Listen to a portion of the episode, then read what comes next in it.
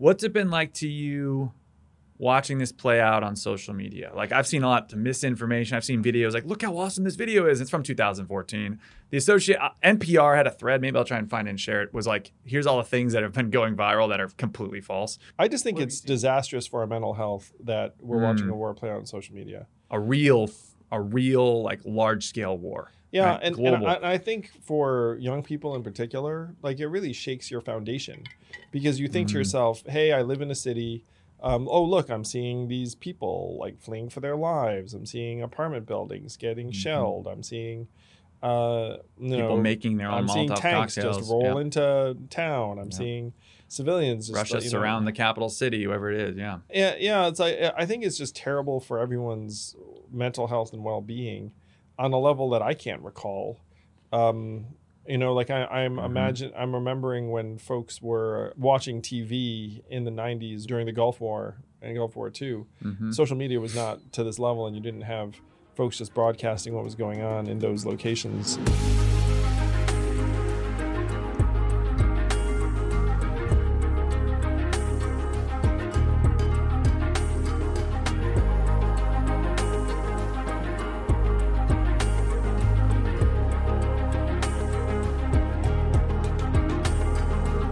This on Forward, Russia's invasion of Ukraine, how it could play out, best case scenarios, economic and political impact here in the US this week on Forward.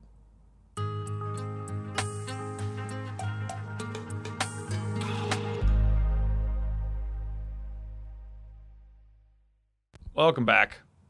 Welcome back. baby. It is uh it it's been a tough time I think for most everyone because uh, I don't know about you Zach, but like every day you wake up and then you go to your phone and be like what is going on in Ukraine? Watching this play out on social media is wa- fascinating is the word I'm going to use, but not in a good way. Like in a It's engrossing. yeah, negative, a lot of negative energy. It's Um, debilitating. Thoughts on what's what you're seeing, what you're not seeing, what you're wading through every day. What are your high level thoughts, Andrew? I'm really heartened by the relatively unified response out of the West. Mm-hmm. Uh, these stories of, for example, Poland uh, giving fighter jets to Ukrainian pilots who essentially get in the plane and then just are able to take off because they're Russian made models that Ukrainian pilots are more or less familiar with. Mm. That, that image really struck me where like you're bringing fighter planes and they're just like able to take off in them and go fight. Uh, the appeal by President Zelensky saying, "Hey, anyone who wants to come fight with us, we'll give you weapons."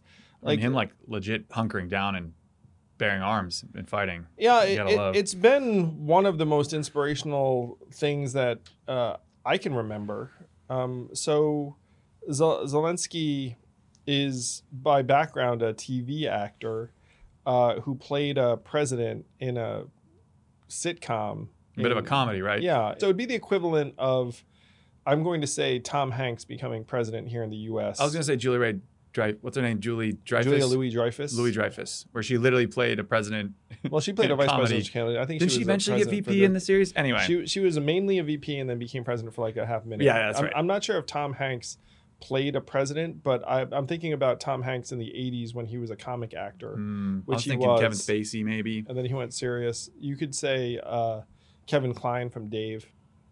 Oh yeah, you need, but it has to be a comedy. And like honestly, it's a really good strategy because Americans, one of the hardest parts of getting elected president, and we dealt with this, was uh, can Americans visualize and see you as their president? Well, this is one of the darker elements of contemporary life, but there is so much performance uh, involved in being a political figure at this point. Yeah. Where if you can get in front of a TV camera and give a compelling speech off of a teleprompter, that actually is a, a very important skill. It's a qualifier. Yeah, you Yeah. are qualified for the job. Yes. Oddly. And so, would a world class actor be excellent at that? 100% yes. Which is funny because some of the best operators in the world today, let's call it, I mean, you, I'm going to use the word term best. I'm going to say top earners and entrepreneurs, let's call it Zuckerbergs or Elon Musk or that sort of thing, would probably be horrible in those environments. But, yeah, sure. They're not performers Right. in that way. Um, and that's, uh, you know, whole, we could actually, we have had whole podcasts on this in some ways. Anyway, Zelensky was a comedian president and is now the real president. and is now the real president. But there were a couple of ways it could go, and the way it went is that Zelensky has hunkered down and said, "This is my country. I don't need a ride. I need ammunition. Mhm. Uh, let's greet them with Molotov cocktails." Like the whole thing has been uh, extraordinary Mhm. and has highlighted for. I think he has legitimately shamed the West into helping Mhm. because he's willing to sacrifice so much. His uh, countrymen and women are sacrificing so much. that you're like, okay, like we have to get with the program and help this Yep. country, help this man. Um, it, it's been one of uh, the most singular things I've ever uh, recalled.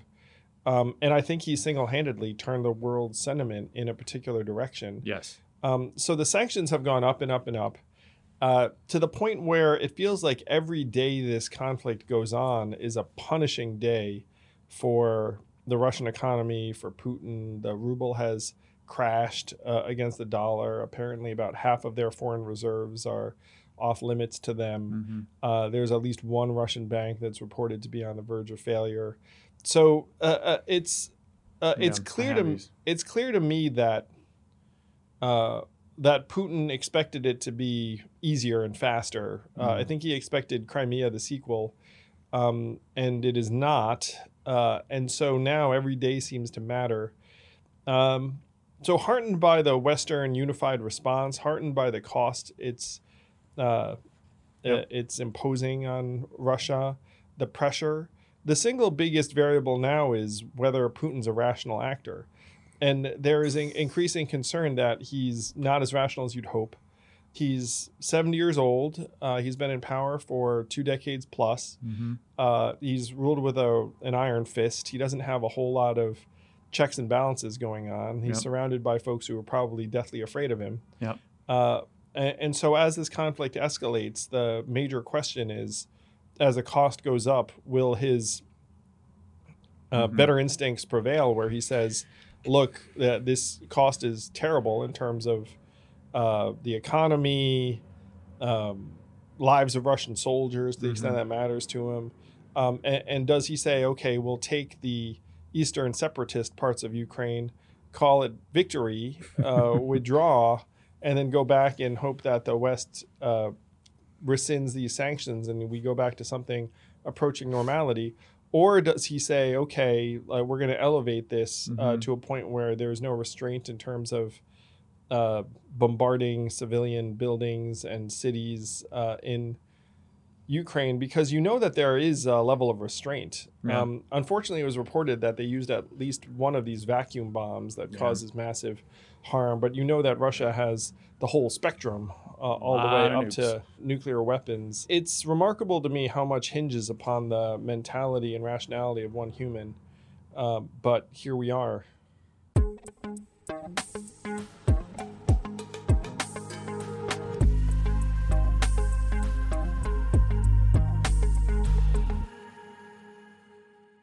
This podcast is sponsored by ExpressVPN. A few decades ago, private citizens used to be largely that private. What's changed? The internet.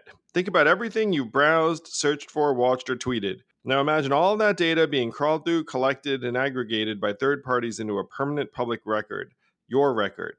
Having your private life exposed for others to see was once something only celebrities worried about. But in an era where everyone is online, everyone is a public figure. To keep my data private when I go online, I turn to ExpressVPN. Do you know there are hundreds of data brokers out there whose sole business is to buy and sell our data? The worst part is you don't know what they're doing, you don't get to have your say. That's why I use ExpressVPN. Just hit one button and then your internet connection gets rerouted through an encrypted server. No one can see your IP address. You're completely in your own private internet. Every time I turn ExpressVPN on, I'm given a random IP address shared by other ExpressVPN customers. That makes it harder for third parties to track me and harvest my data. No matter what device you're on, you just hit one button and you get your own protected connection. So if like me you believe that your data is your business, secure yourself with the number one rated VPN on the market. Visit expressvpn.com slash yang and get three extra months for free. That's E-X-P-R-E-S-S vpn.com slash yang. Go to expressvpn.com slash yang to learn more.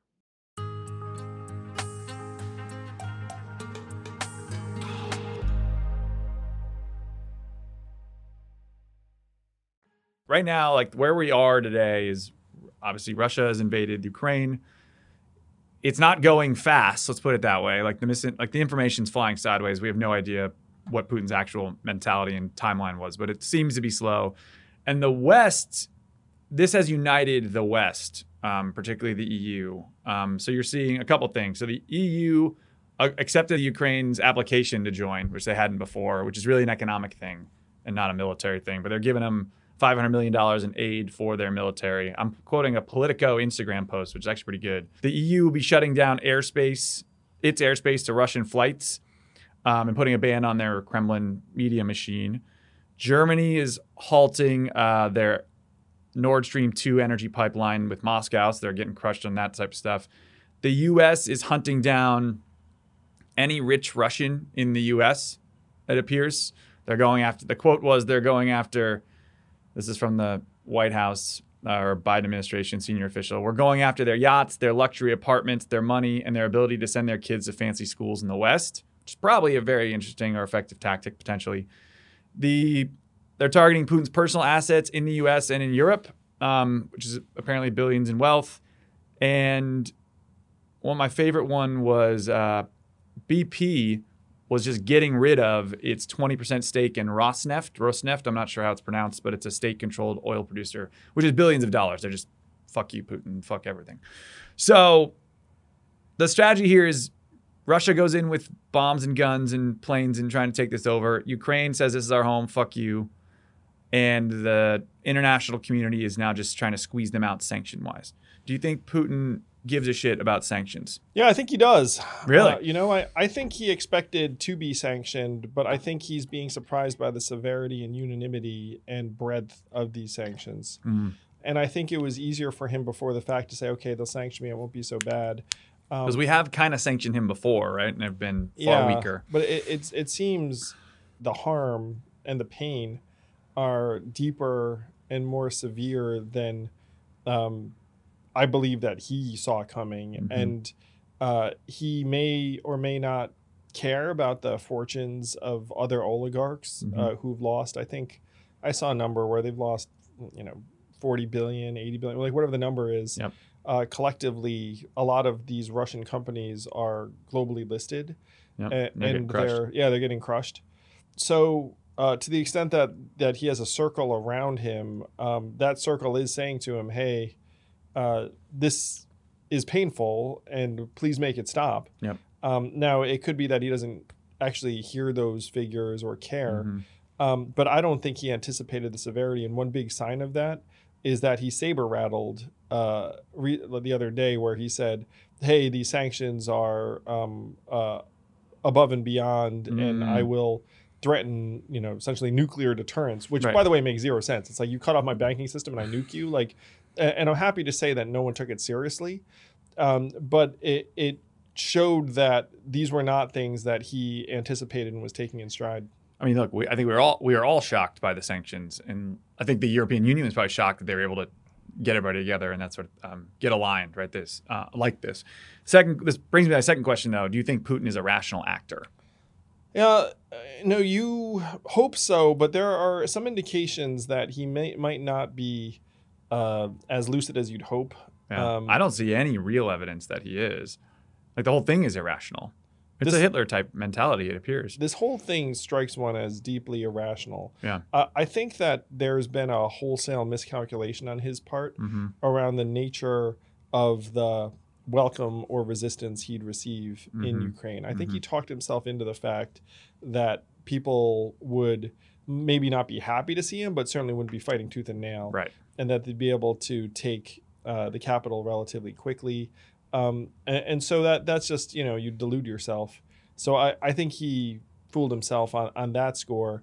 And now that he's getting all this evidence that it's not working out that way, Mhm. the question is, does he double down or does he rethink and, Right. and uh, pull back? So this is where I want to go. I think we're having fun with this. So we ran for president. You wrote your book, and a lot of the stuff you, even with Forward Party, a lot of stuff you're doing, uh, it's really can tie back to one main principle, one of the main principles, but a main principle that everything we do revolves around the almighty dollar, right? We've thought about that, but it, and that has been, it's literally been God to the vast majority, definitely the West, um, but most the most of the world and most people.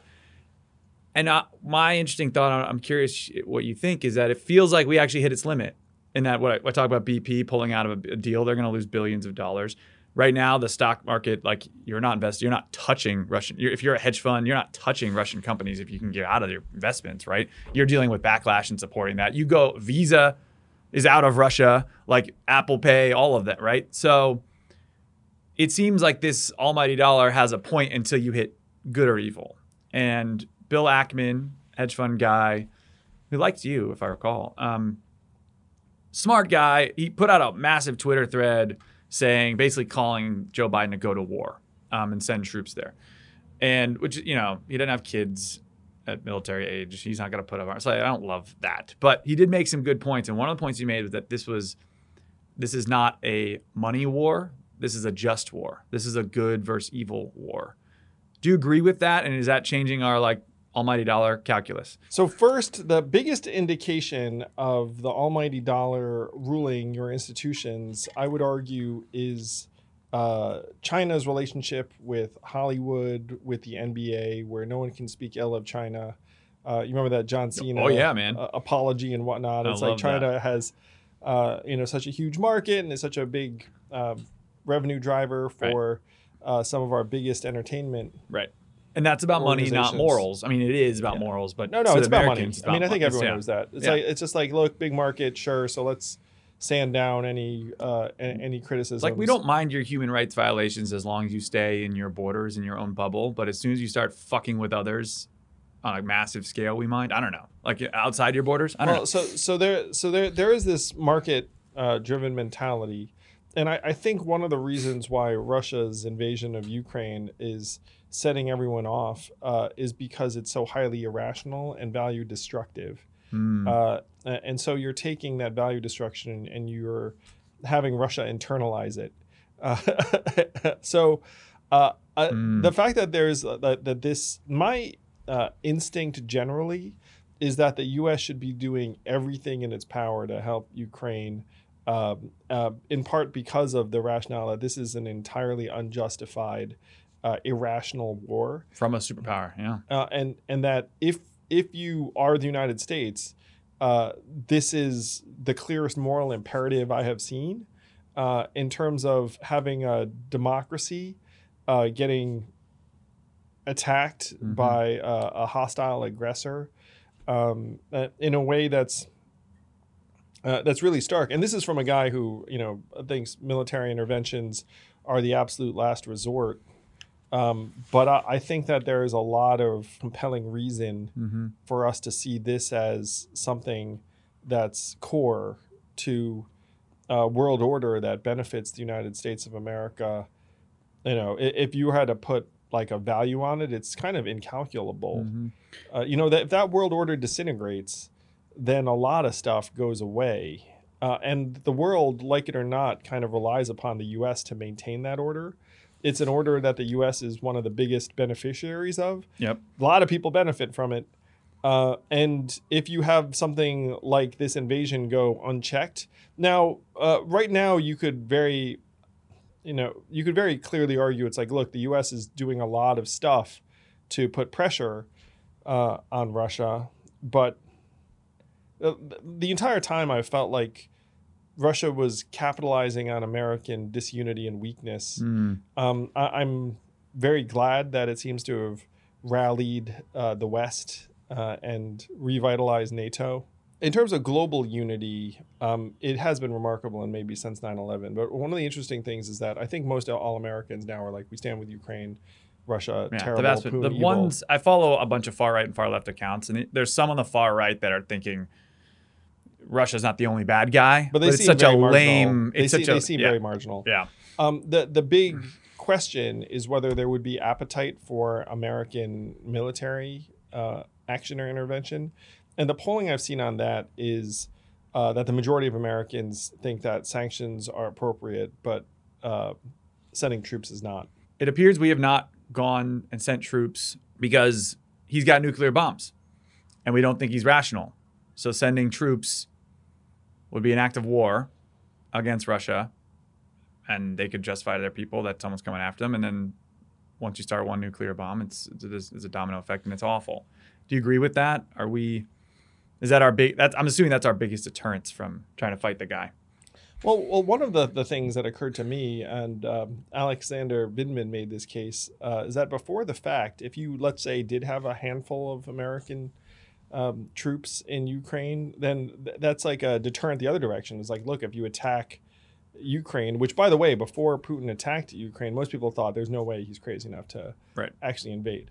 So if you had American troops there and It's American of troops get killed, against us. there's an act of war against us. And by the way, that's like a pretty effective deterrent Yeah. in my mind. And Yep. and then it, you know, um, so uh, so that that was uh, to me like you know a step that maybe could have been considered uh, before the fact, though that's kind of revisionist now. Mhm. So now it, it seems like we'd be escalating things. Like you, you want to not be necessarily the the person who's responsible for you know the escalation, and now would be perceived as an escalation if we went that direction. Whereas before, you know, like it, I mean, Russia obviously has been the clear aggressor.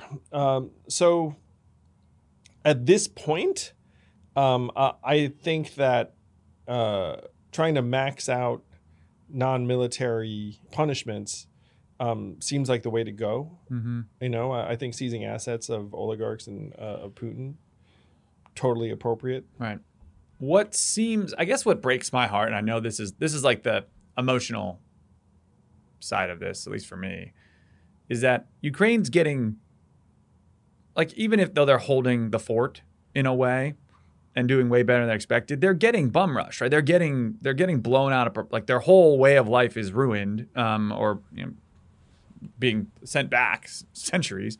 Um, they've got military presence in their streets. There's bomb, there's violence. People are dying, right?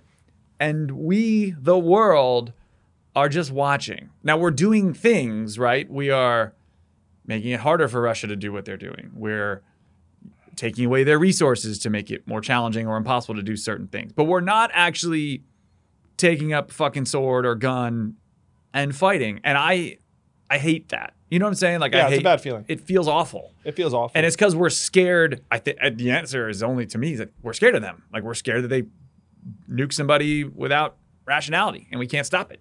Um, which is an, something we maybe never really talked thought about before when it came to this mutually assured destruction from nuclears. It's like, oh yeah, like well, I won't. I can't stop you from doing like this level of bad stuff because you could do that level of bad. So I'm gonna let it go to a certain point. You know what's funny is like I initially thought that the U.S. could intervene uh, through conventional means, Yeah. and and uh, essentially just like look, no one's crazy enough to nuke anyone, right? So you know even if like you know uh, I send some planes and send some troops and send Mhm. some support, like you know that that's not nuke worthy, like you know Yeah.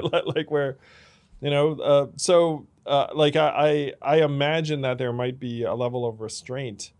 Um, on both sides, because especially you know it's the Yeah. U.S. and Russia, then you, you clearly Putin's not a rational actor, so we don't really know.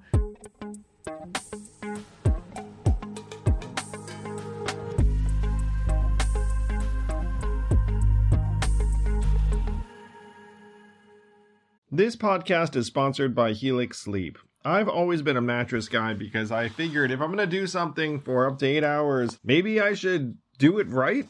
And Helix Sleep lets you do it right by sending you one of 20 unique mattresses that's tailored for you. I took the Helix Sleep quiz, takes only a couple minutes, and I was matched with a Helix Dawn mattress because I wanted something that felt firm and I sleep on my back. That mattress is exactly what I needed, but strangely enough, my kids now seek out that mattress in the house and want to sleep on it even though I did not order it with them in mind. If you have a high quality mattress, it is a game changer, a huge difference maker.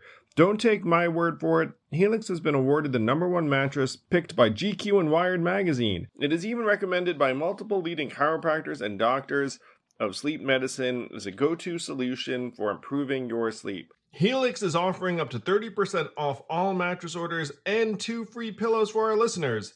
Go to helixsleep.com slash yang. That's helixsleep.com slash yang. This is their best offer yet, and it won't last long.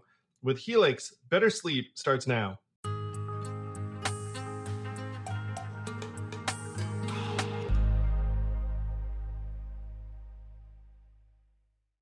What's it been like to you watching this play out on social media? Like I've seen a lot of misinformation. I've seen videos like, look how awesome this video is. It's from 2014. The associate uh, NPR had a thread. Maybe I'll try and find it and share it. Was like, here's all the things that have been going viral that are completely false. I just think What it's disastrous for our mental health that we're watching Mm. a war play out on social media. A real, a real like large scale war. Yeah, right? and, and. I, I think for young people in particular, like it really shakes your foundation because you think Mhm. to yourself, "Hey, I live in a city. Um, oh, look, I'm seeing these people like fleeing for their lives. I'm seeing apartment buildings getting Mhm. shelled. I'm seeing, uh, you People know, making their own I'm seeing Molotov tanks cocktails. just roll Yeah. into town. I'm Yeah. seeing civilians just Russia you know- surround the capital city, whoever it is. Yeah. yeah yeah it's like i think it's just terrible for everyone's mental health and well-being on a level that i can't recall um you know like I, i'm Mhm. imagine i'm remembering when folks were watching tv in the 90s during the gulf war and gulf war ii Mhm. social media was not to this level and you didn't have folks just broadcasting what was going on in those locations Ooh, you're like well, World War II, right? Was the first. I mean, maybe you could argue. You can argue World War One, Well, but I- World War I'm- II had that fundamental evil.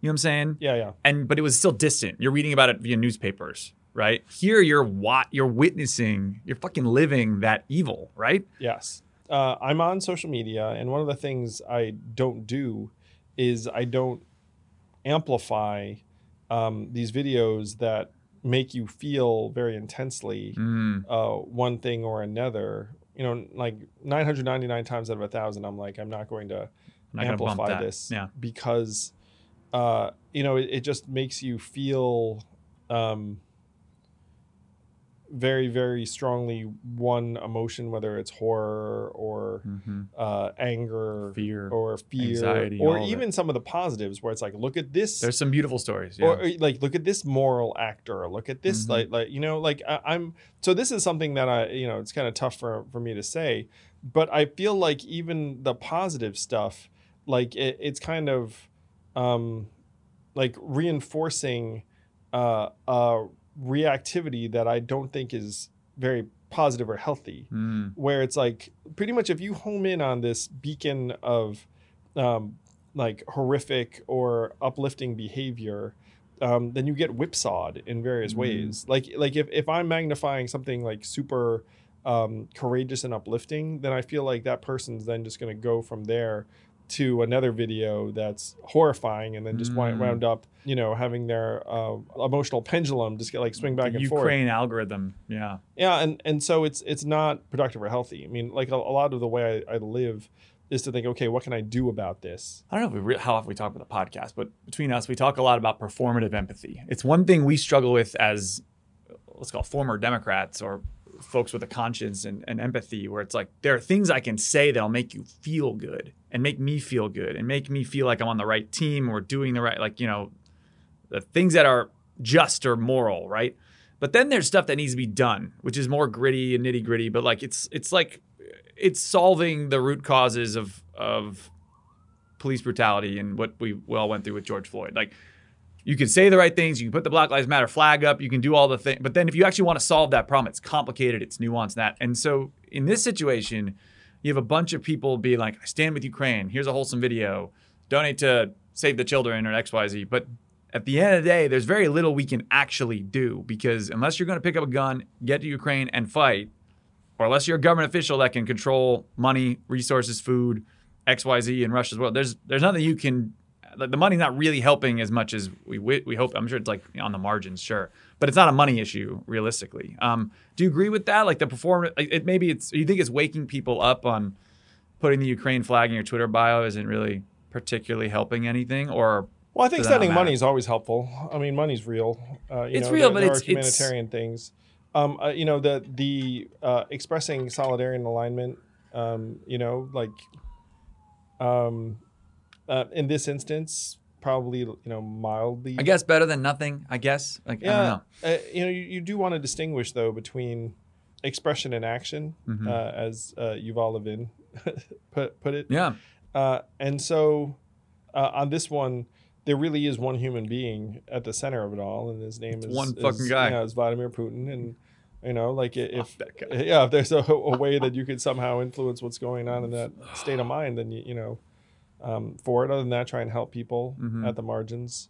Yeah, but I, I, I do think that that there's something really really uh, damaging about folks having these real life uh, conflicts and images playing out in social media in the way that they are. And, uh, you know, unfortunately, I, I think this is going to be a pattern where one of the things I put in the war on normal people is that if you had a trucker convoy was my example, and then you had conflict break around uh, break out around that trucker convoy, then you'd have these images uh, go out to millions and millions of people of some isolated atrocity, and then it would end up inflaming folks in a particular way, uh, and that's accurate. Uh, you know, I, I, so let's say that the Ukraine conflict goes on for um, months, which I guess is at least conceivable. Mm-hmm. Uh, you know, like yeah, th- there's going to be a recurring issue as conflicts happen, as uh, tragedies happen. Mm-hmm. Uh, you know, it, it's something that uh, I think is terrible for the next generation's mental health. Truly, Yeah. I'm grateful I came of age in a time before social media. So I'm, I, I've now written a book, and it's coming out soon. We'll, we'll talk about it a different time, but uh, on the attention economy and our like how that's changing everything. And there's just so many things that dominate our discourse for a hot moment, and then it's as if they never happened, right? Um, and you, if you look back at your year or the past month or six months, you're like, "Holy cap, I was so pissed about that," and then it's just out of out of sight, out of mind. It's like we just go go go to different topics, and this one I imagine because it's not at home to us, it's not hitting home. To me, what's going to happen is it'll stop rating well on TV and we'll move on to something else. The next trucker convoy, and I think that that convoy is actually moving through Texas, the, the one that was in Canada. I think uh, the election will happen. Uh, Biden doing something. Got the State of the Union uh, that just happened. We haven't heard it yet, but it's uh, we're recording this on Tuesday, but um, which is it's tonight for us. Um, do you think we lose? I guess maybe you're saying no one knows, but I, we probably start to lose attention on this, and that um, I, I think Ukraine, Ukraine remains front and center while the conflict is ongoing, and Yeah. and I do think that, uh, God willing, it gets resolved in a matter of days or weeks and not months. what does resolution look like? Putin is like you said before. Putin declares a bullshit victory. The best case scenario is Putin declares victory and goes back and says, "Hey, we got uh, we made it safe for the separatist Mm-hmm. areas of of Ukraine. Problem solved. Uh, you know, like uh, Yeah. business as usual. That's our best case scenario, and worst is nuclear war. Right? The worst case is nuclear That's conflict. what's terrifying everybody. Though, though I will say it, it would be entirely irrational for his argument to be Russia and Ukraine are one people, we are the same, and I'm gonna nuke. nuke I'm you. gonna nuke you for disagreeing. like like that makes zero sense. Uh, you know, one of the things I found encouraging is that Russians are standing up. the Russian people don't like this. They're it's a very unpopular war everywhere, including Russia. Yeah, I, last I saw, they'd arrested um, you know several thousand people for protesting. So imagine you live under an authoritarian regime. Mhm. Your leader is a former KGB strongman, and you decide to protest the, the war. I mean, you pretty much know you're gonna uh, get arrested and go to jail. This is not like a you know right to assemble situation. No, it's not. Um, a- and so you have thousands of people willing to risk themselves that way, Mhm. um, which means in my mind you have millions of people who feel the same way. There are a number of prominent figures in Russian society who are like, "Hey, this is this war is not nothing that Mhm. any of us wants."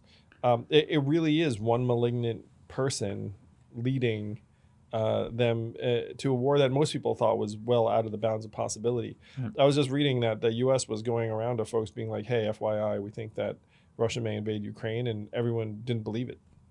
We're only eight months away from the midterms. What do you think the political consequences are here in the United States, Democrats, Republicans? I have some thoughts too. I have some funny shit to share, but I want yours at first.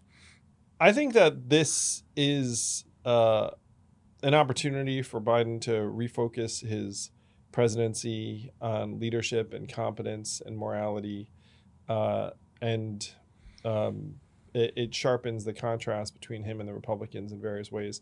Now, Mhm. most Republicans are anti-Putin, supportive of uh, these measures. Mhm. Uh, there are some marginal voices that aren't, but you know, Mhm. like they're, they're pretty much out there.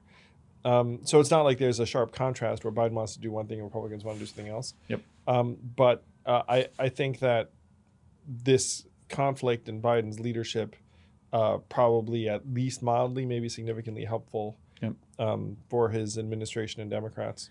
So there's a poll that was circled around a lot was that most people, um, both Democrats and Republicans, believe that this situation in Russia would not have happened if Trump was president, and that Putin was essentially implying, which I think was the case, and maybe some people believe this, that Putin's less scared than Biden than he would be of Trump, and doing this felt that there was less consequences if he acted. I think if Biden, I don't know if Biden, I Well, don't Trump think, just voiced approval for this entire course of action, so he does, yes, so- but like so- it so wouldn't have anything, happened. uh, So Not if anything, it might have been the reverse, where Putin's like, "Hey, Trump's going to be cool with this, and let me do this thing," and then Trump, as president, Mm. is like, "Hey, uh, let Russia do Russia." Perhaps. Like I'm not disagreeing. I'm not even spe- trying to speculate what Trump would be doing. It was just the poll is like, would this have happened if Trump was president? So as you Putin- tell? I'm of the mind that this totally happens. Oh yeah, I think it would too. I don't think that's an accurate, but I think that the this is like the sentiment, and that's the message that Fox News and the Republican Party has been going with, like our weak president and country and lack of strategy and strength at home is hurting us abroad, and Putin thinks he can do whatever he wants without any consequences, right? And that is changing, and I do think this could change the tide. I think if Biden wants to win in 2024 or the Dems want to win, they have we have to have a obvious victory here. We have to put Putin in his place. Um, I'm not sure how to do that, and people far smarter than I am, hopefully working on this.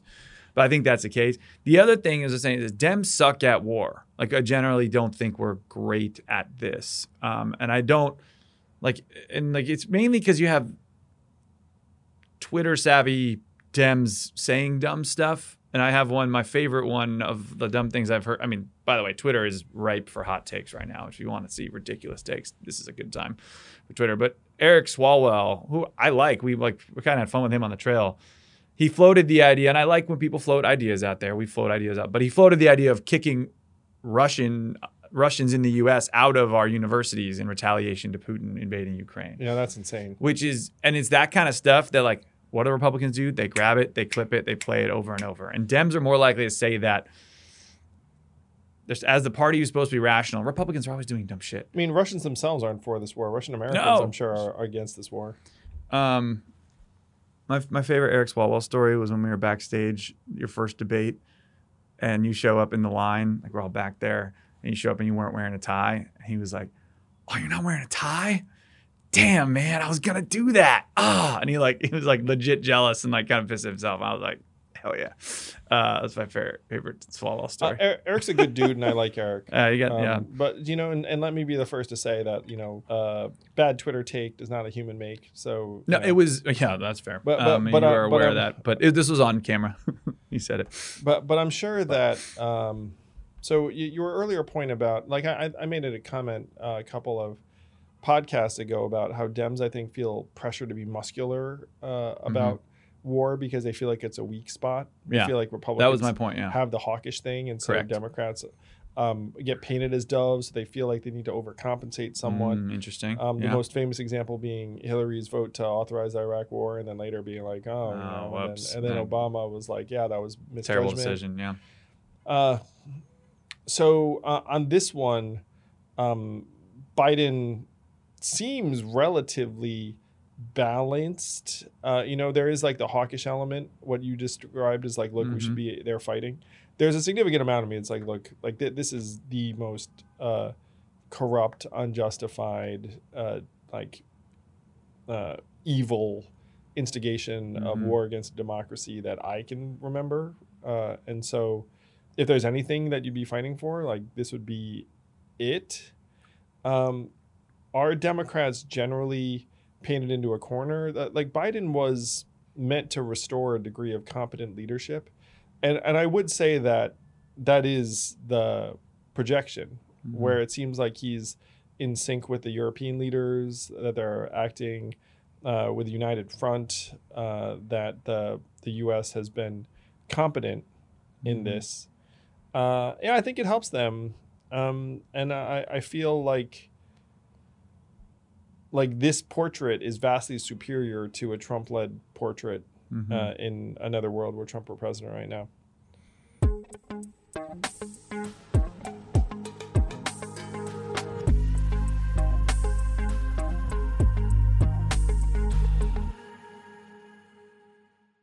What are your thoughts on skin of the game and legacy?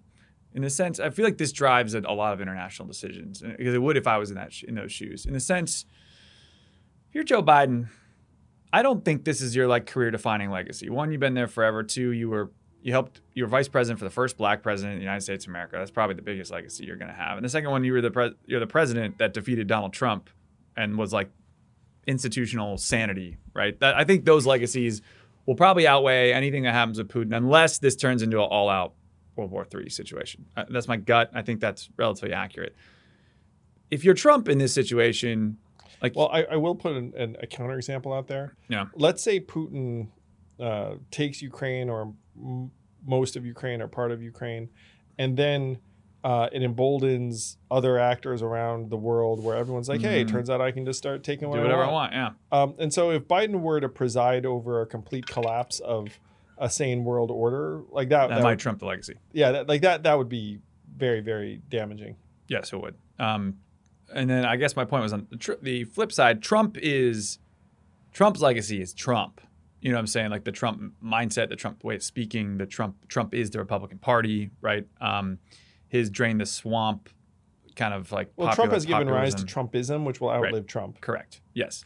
So my point was, thoughts on the skin of the game aspect of this. So if you're Trump, this fucks up. This is on your name. This is on you. This is your your brand, your your persona, Trumpism, like essentially on trial and things like this.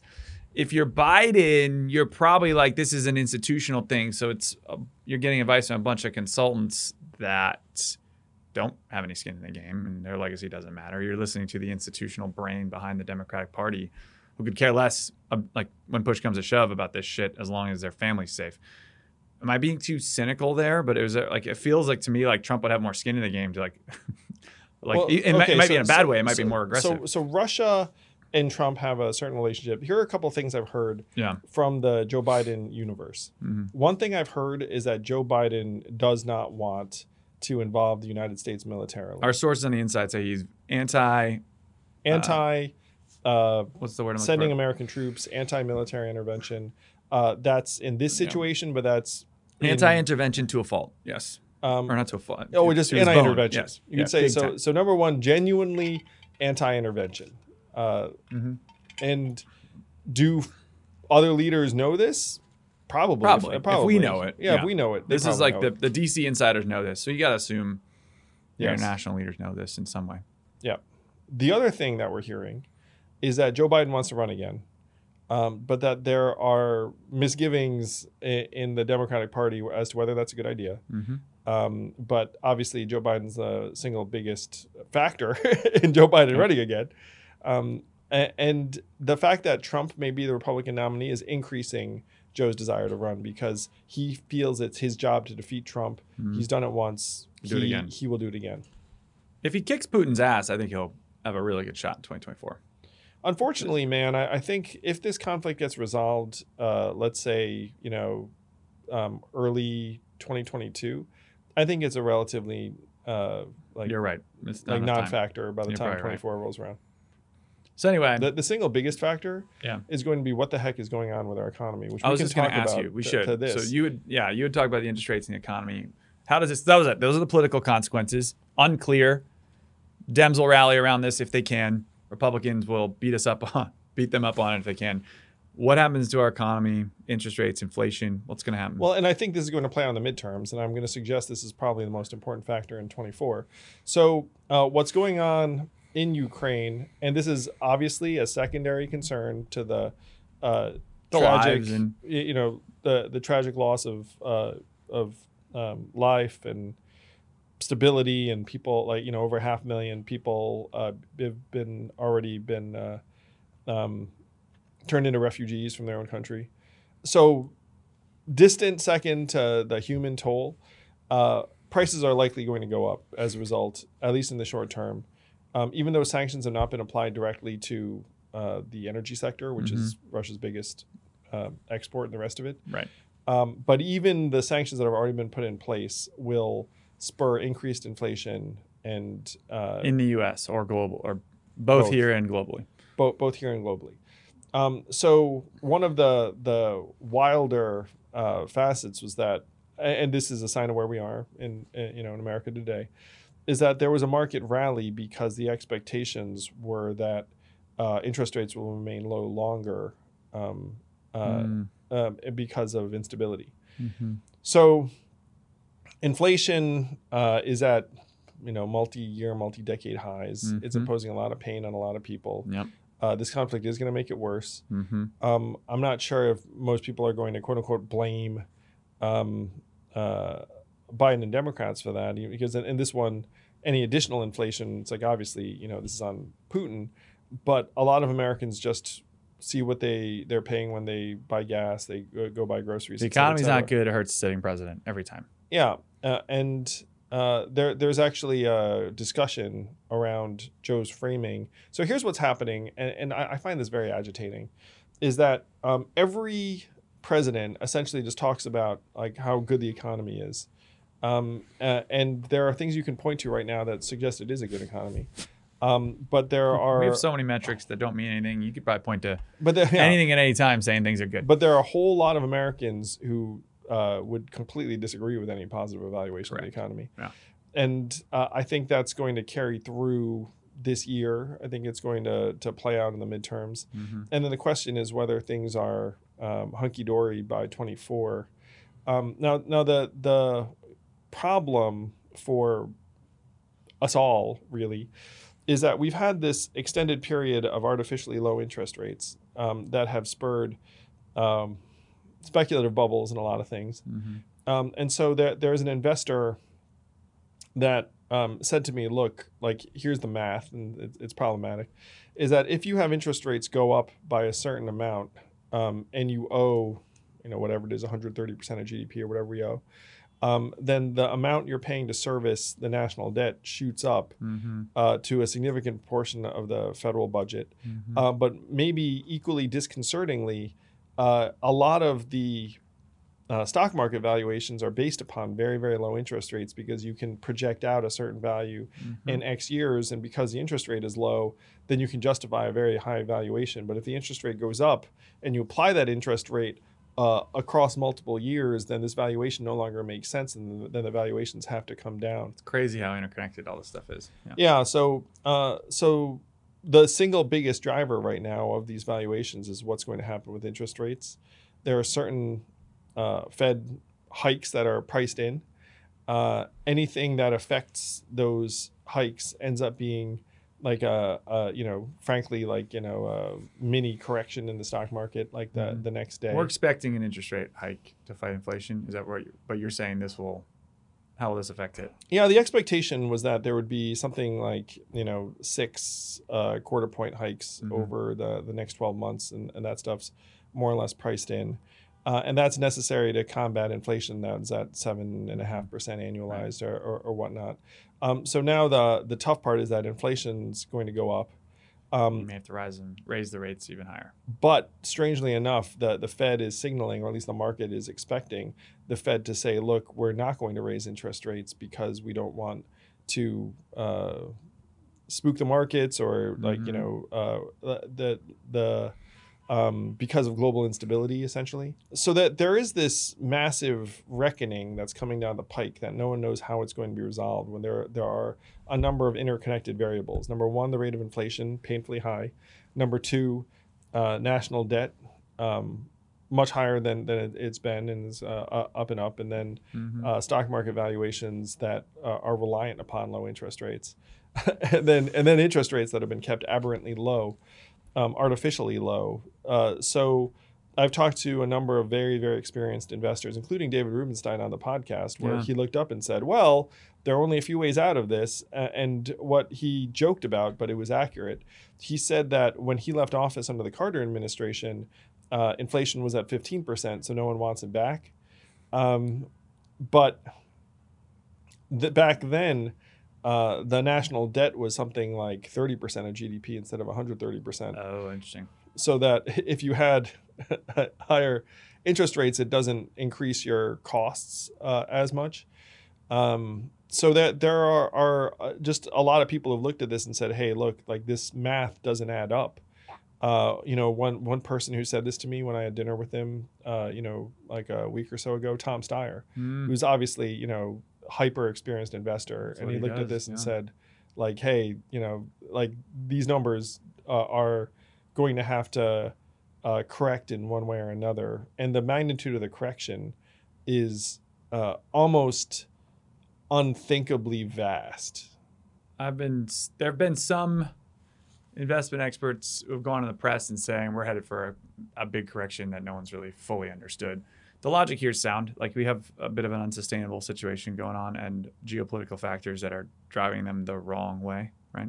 I I will say this, if what you're talking about actually happens, you have a big market correction and that sort of thing, it doesn't matter what happens in Russia or these culture issues. Like the Dems are toast with a bad economy. You know, um, it's usually it's, it's you know it's the economy stupid or whatever the and you know famous adage is. Um, Oh, so this is the great fear, and I, I unfortunately do sense some parallels. yeah, uh, is that uh, Joe Biden will be stuck with a Jimmy Carter esque situation. Um, the the issue so there's a Fed chair Paul Volcker under Jimmy Carter who just turned the screws and said we're going to whip inflation. It was whip inflation now, win. Everyone distributed win buttons, and the way they whipped inflation was they just freaking turned those interest rates up so high that that you had uh, double digit unemployment and uh, re- recession. Um, and that got Carter out of office. Mhm. Essentially, he was a one-termer and lost to Reagan. yep. Um, so Joe Biden has inherited a similar situation, uh, but the variables are significantly worse. Yep. Oy vey. Um, So if you believe in the laws of economic physics, uh, there would have to be some uh, draconian measures. But if uh, if the Fed chair today were to do what Volcker did then, it would be completely unacceptable. be awful. and Yeah. the damage would be far worse because the um, the debt is so much higher. Well, hopefully, I don't know. We've had a number of conversations on this podcast in particular, and personally, that economic physics have either been ignored, like they, they either don't matter anymore, or we've been ignoring them forever, and they're going to come home to roost at some point, but unclear when and How? yeah and how. Yeah. Uh, but I, I don't know, man. Um, I do think it sounds like the Russia Ukraine conflict will have various political consequences, whether it's the war itself or the economic impacts. And So the economic impact, I want to be clear, um, uh, it's it's unclear. It's not. It's you know not clear how significant it's going to be, but it's not going to be good. It, it, it, it- it's going to hurt people. Be shit. at- it's going to hurt people at the gas station. It's going to hurt Yep. people um, um, in their pocketbook. Yep. You know, like that. Like that's very very certain. can Biden do anything to prevent that? And this conflict is Well, one thing they just did, as like a tiny example of something you might want to do, is they just released 60 million uh, barrels from the the National Oil Reserve. got it. Um, so they're they're they're taking Increasing the some, supply of oil to bring the price down. they're taking some steps. They're like, all Yeah. right, let, let's let, let's start. These are the people I pray for. You know, the the theoretically very smart people, the decisions of very few impacting the lives of many.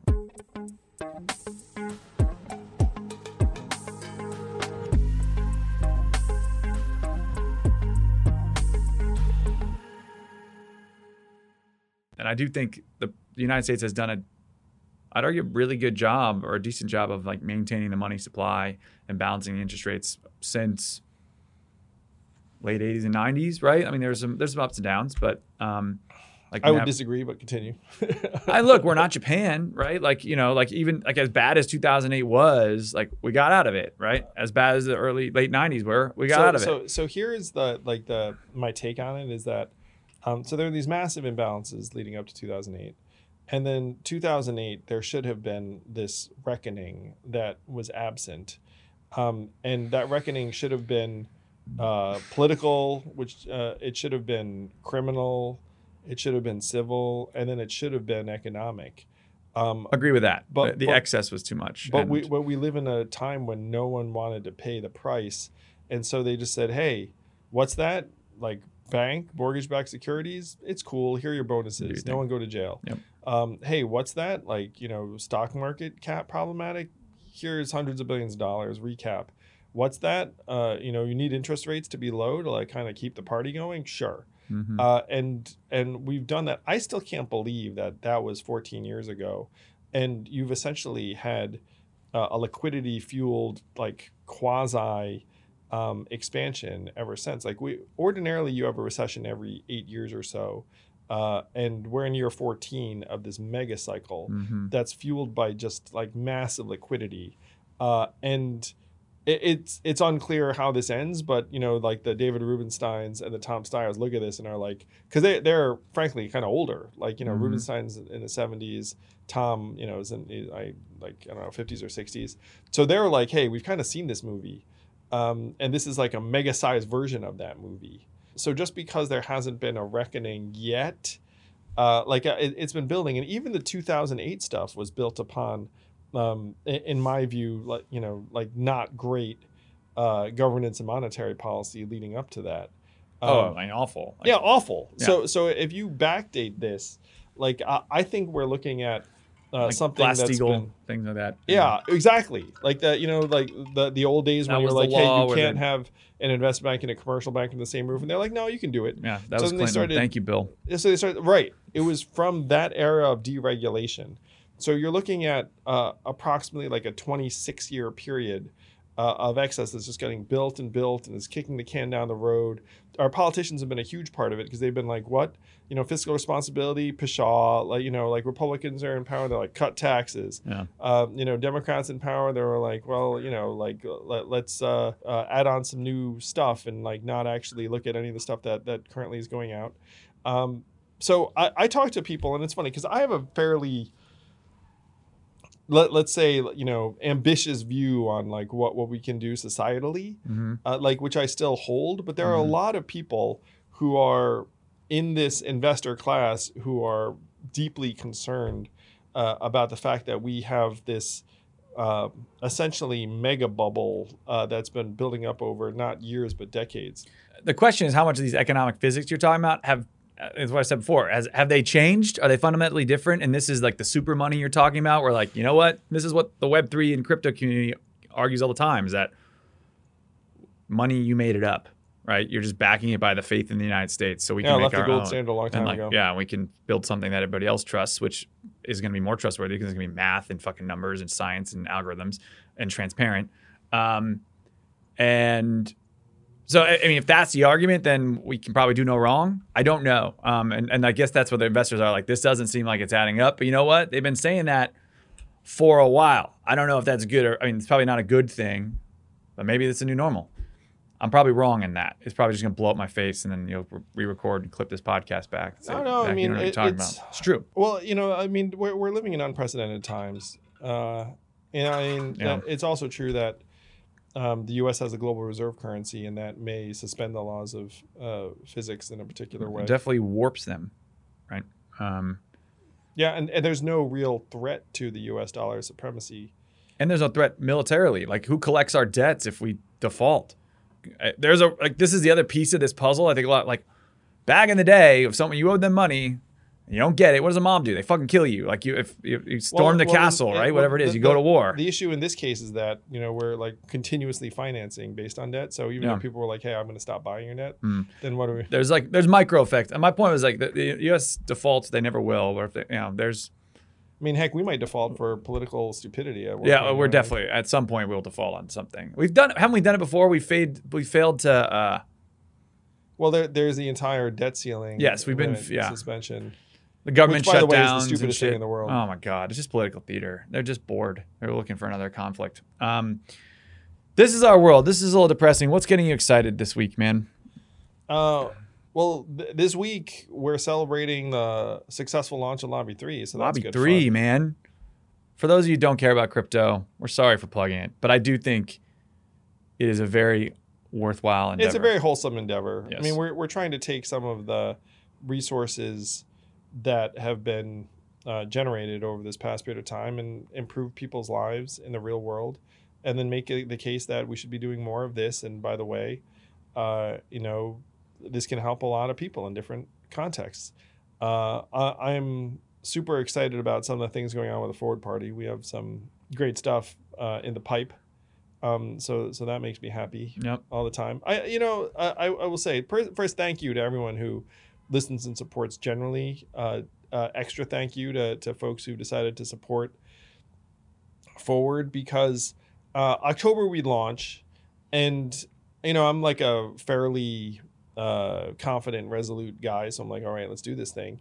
Okay. Um, but there is like a significant part of you that's like, oh, I hope people Hope this goes well. I hope our people are are like are, are excited about it and can see it Yeah. uh, and, and understand the need.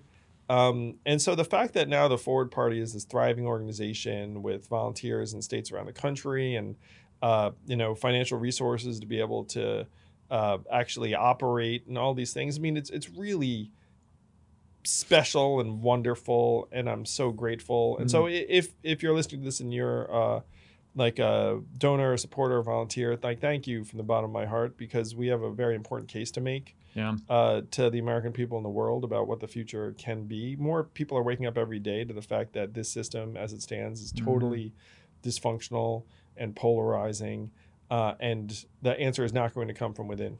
The uh, we were doing a Twitter Spaces on, or maybe it was in our Discord on on Lobby Three, and someone said something really interesting. He said, "Well, Andrew, I, I love what you're doing, but like I." I don't. I'm worried that you're going to distract from forward, or I, I want you know. I don't want you to. I hope you haven't given up on forward. And I, to me, my takeaway is like, um, I, I wanted to clarify this, but forward, if it's successful, has to be bigger than you. It can't be an Andrew Yang thing. It has to be a thriving and it's third heading in that direction. and it's going that way, and that's Yeah. the point. And I think it either has to do one of two things. It either needs to become a effective competitive third party option, which I think that's where it's headed, or and they're not mutually exclusive. But the second one, it needs to trailblaze for other parties to get started as well.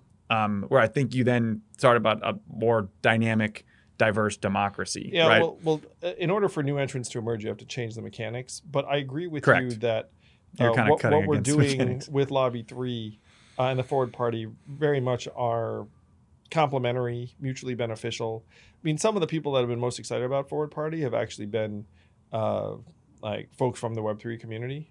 oh yeah, there's uh, alignment for sure. Yeah, there's there's alignment. the principles alignment. are very aligned. And- and- Um, and then if the principles align on anything you've done, I don't like the core hasn't changed much. I mean, the press will freak out about everything else, but yeah it, it's so I, i'm i'm super pumped about Yeah. how things are going and you know i don't take it for granted for one second i mean it, really is remarkable so when when forward launched in october like i, I hit the trail was doing Mhm. book events around the country um, you know one of those is now available on forwardparty.com that you can just watch the video if, Yep. if you uh, make a small donation um, and uh, during that time, I was hopeful that it's like, okay, hopefully people see what I'm doing and, and we'll, we'll get behind it. mhm. Uh, and now we are, you know, what, four months later or something like that. And uh, like the ground's already firm beneath our feet. Like it, it's awesome. And we're just going to keep on growing. it's a Herculean task. So that that does make me excited. Last thing that makes me excited: Batman comes out this weekend.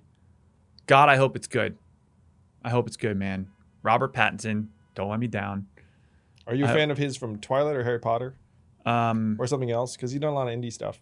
I loved him in what's the movie where he's like getting chased? I can't remember, but he's like in the streets, like he's got like it's like a gun violence, street violence movie. He's really good. It's called like Running something. Um, It's called Good Time. thank you. I'm a fan. I love that movie, Good Time. I actually thought he was great in that. And then he's also James is gonna know this one too. He's also in a movie I think with William Dafoe in black and white called The Lighthouse.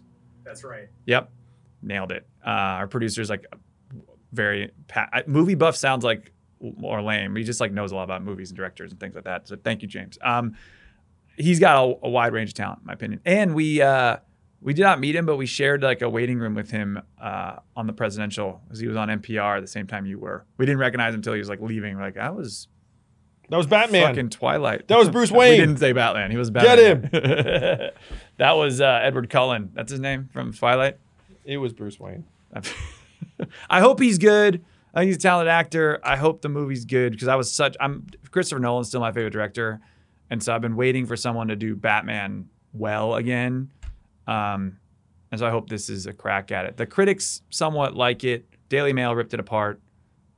TBD. I'm optimistic. I like Matt Reeves' work. Uh, I think Pattinson is a very talented actor. Yeah, he, yeah. Uh, yeah. I mean, I feel like the last big movie was uh, Spider-Man: uh, No Way Home, Which was awesome. Which was awesome. this Um, is a different theme. It's very very different vibe. uh, at the end, all three Batmen show up. No, I'm kidding. Spoiler alert. Oh shit! Just kidding. No, It's it's, actually your time it's by now. Like five Batmen. Hang on. Let's count 'em Uh, if you had Ben Affleck, Christian Bale, who was before that? I remember the old ones Val like, Kilmer but uh, Val Kilmer, George Clooney, and Keaton. Michael Keaton. It's five. So people are totally gonna omit Clooney from this list because he only showed up once and He only did not- once That did not do well. Um, you know, what'd be cool. The villains were still great though. Schwarzenegger as Mr. Freeze and Danny DeVito as Penguin. Like, come on. Jim Carrey as the Riddler. Like, I'm not saying the movies were that great, but just like the vibe cast, I thought was pretty cool. I'm- I'm Jack about- Nicholson as the Joker. Like, come on. These are like very iconic castings, but it was a different type of, uh, different type of movie. It was a little more. It was a little more comic booky, if you will. James is our producer is listening to this, probably like rolling his. He wants to throw up in his mouth about our ine- ineffective movie takes. But you know, you're all here for it. If you're still listening, we love you for listening to that. take care of yourself out there. Uh, to the extent that the news is getting to you mentally, feel free to take a break from it. Feel free to, you know, just take a walk outside. Uh, just remember to control the things you can control, do the things you can do. Don't imagine that the weight of the world is on your shoulders uh, because the most important thing you can do uh, is feel good. Uh, take care of yourself. Um, that's going to make you more able to take care of the people around you and, and do the things that uh, you need to do. We're back All right. Monday, and then with Ramesh and Andrew and I back on Thursday. See you then.